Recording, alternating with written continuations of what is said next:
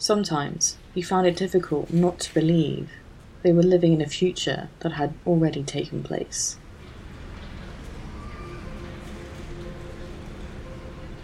The film is spread over three months, with the outside world quickly becoming forgotten to the residents of the high rise, and thus, things such as the law become obsolete. This seems to embark a string of consequences and incidents that happen with many of the characters that eventually leave them either ruined, physically or mentally, or dead. After a while, with us, the audience following along, what would have been seen as horrific or unethical becomes almost drained of any sort of feeling. Being exposed to this type of unpleasantness, before the fall of the high rise, usual drink, drugs, and debauchery, then after its collapse becomes murder, mayhem, and disogamy, has us becoming used to it, and much like Toby, finds it almost monotonous in the end, like it's the new normal.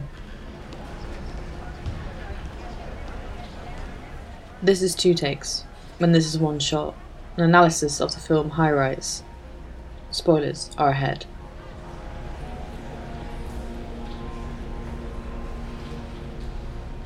We don't see ourselves, the audience, actually questioning anything the characters do out loud. We seem to sit staring, waiting for the next situation or the next reaction, because we can never predict it. We are glued to something we are finding almost uninteresting because the characters are finding it to be normal and so we find ourselves detached. But I bet you didn't know that was the whole point of High Rise.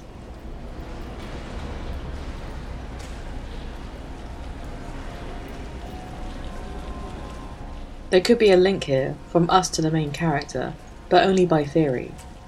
When what is happening to Lang is happening to us, we are experiencing a sense of detachment or being glued to its moving pictures without any sense of emotion connected to the characters.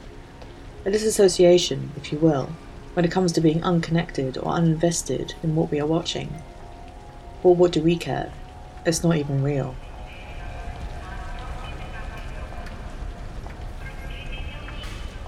This disassociation is more prominent in Lang when we realise that he's not tethered to any one faction in the building that could perhaps be representatives of any one given emotion. Let me explain. Lang, from his mistake making one of his subordinates and another resident believe that they have cancer who jump off the building, finds this traumatic event to change him very suddenly. This, as well as the nervous breakdown of the social structure and order that the whole building seems to do, almost overnight. For Lang, it's his breakdown in the recognition of self. Depersonalization is used here as a coping mechanism to acute trauma, whereby the unconscious use of it decreases the trauma and its intensity, diminishing this unpleasantness, but unfortunately also every other experience, leading to a feeling of being detached from the world and experiencing it in a more bland way. He is divorced from his personal self, having any such feeling, behaviors, etc., as not belonging to the same person or even to the same identity. Everything is lacking in significance, vague, dreamlike, and it can feel as though the world around them is like a movie that they are watching rather than specifically being part of it. And this could circle back to us watching him as he is also watching himself, especially when we realise that he's talking about himself in third person, almost like a narrator to the story or film.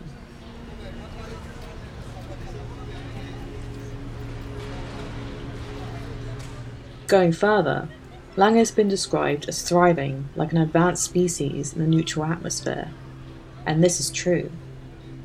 Many other characters present understandable emotional outbursts as things. Well, in the beginning anyway, especially when the rubber chute overflows and the electricity and water are not being shared. Then it becomes a rabid overflow of social constructs that could argue a message about unfairness. TheVerge.com explain it further.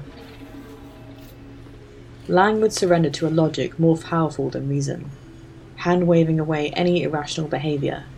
No one in the film really operates on reason, they just represent emotional factions. Wilder becomes a feral, untrustworthy spirit of the denied and oppressed. Anne becomes the equally monstrous symbol of the selfish, out of touch aristocracy that actively enjoys spitting on everyone below them. Both sides are poisonous. Lang isn't an innocent caught in the middle.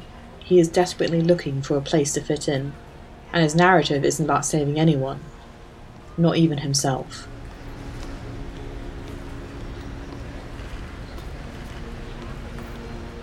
There's a divide between floors, like the divide between the poor and the rich, all striving and surviving the best they can. Using an apartment building on the outskirts of London that has been designed to approximate our community presents a breakdown in social order. Give the community everything it needs to survive, and it could go one of two ways. And in the high rise, it so happens to be the wrong way.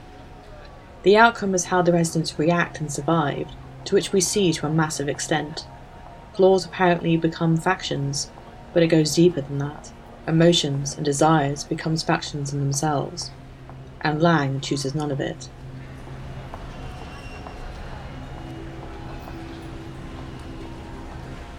He isn't searching for a place to fit in. He's found it through the act of not saving himself. He was looking for that sterile peace, and has sacrificed his humanity in disassociating himself based on what he has done and how he wanted to be at the beginning of the film. He wanted everything around him to have this serene, minimalist sense of control. Hence why he painted everything, including himself for a time, the same shade as the pale blues seen outside of this window. He wanted the inside to reflect the outside, and vice versa. And so he wanted to have an establishment with the building, to eventually have its advertised lifestyle and behaviorisms to be his priority. He wanted to be like the building cold, poreless, sleek, and impervious to control, and especially unaffected by anything outside of himself. And when he got there, he became the neutral, advanced species in emotional chaos. And when the building went haywire, he still maintained its beauty in a physical human form.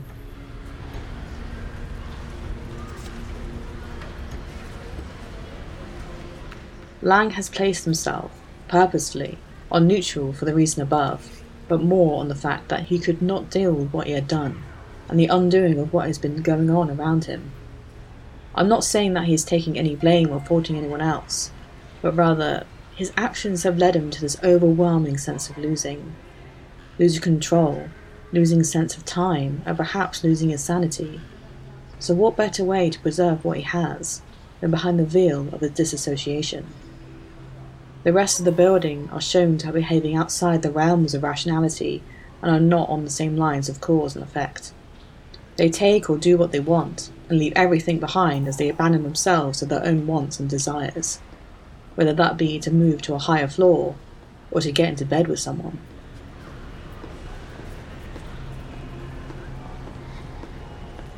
And we should have seen this coming with the use of ABBA's song SOS played as background music in the uplifting melody in a fancy dress party on the top floor, presenting the concept of what we perceive as a norm, the flippant verbal cruelty of the rich and the famous as they wander around lavishly drinking and trying to one up each other. There is the usual wanting of saving from the rich, or even by the rich, but we, the audience, can relate to this on some small way in our own reality. If you have the money, then you can save those screaming in SOS.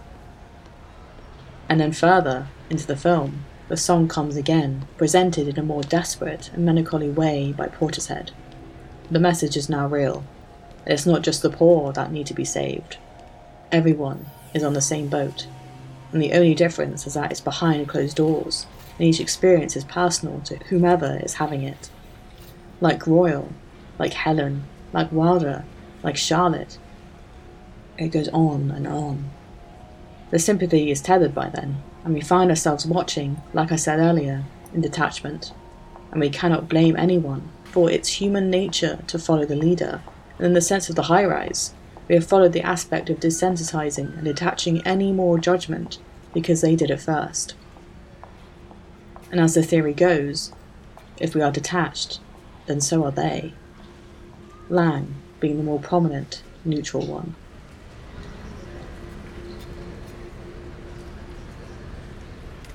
Did you know that I've got a Patreon now?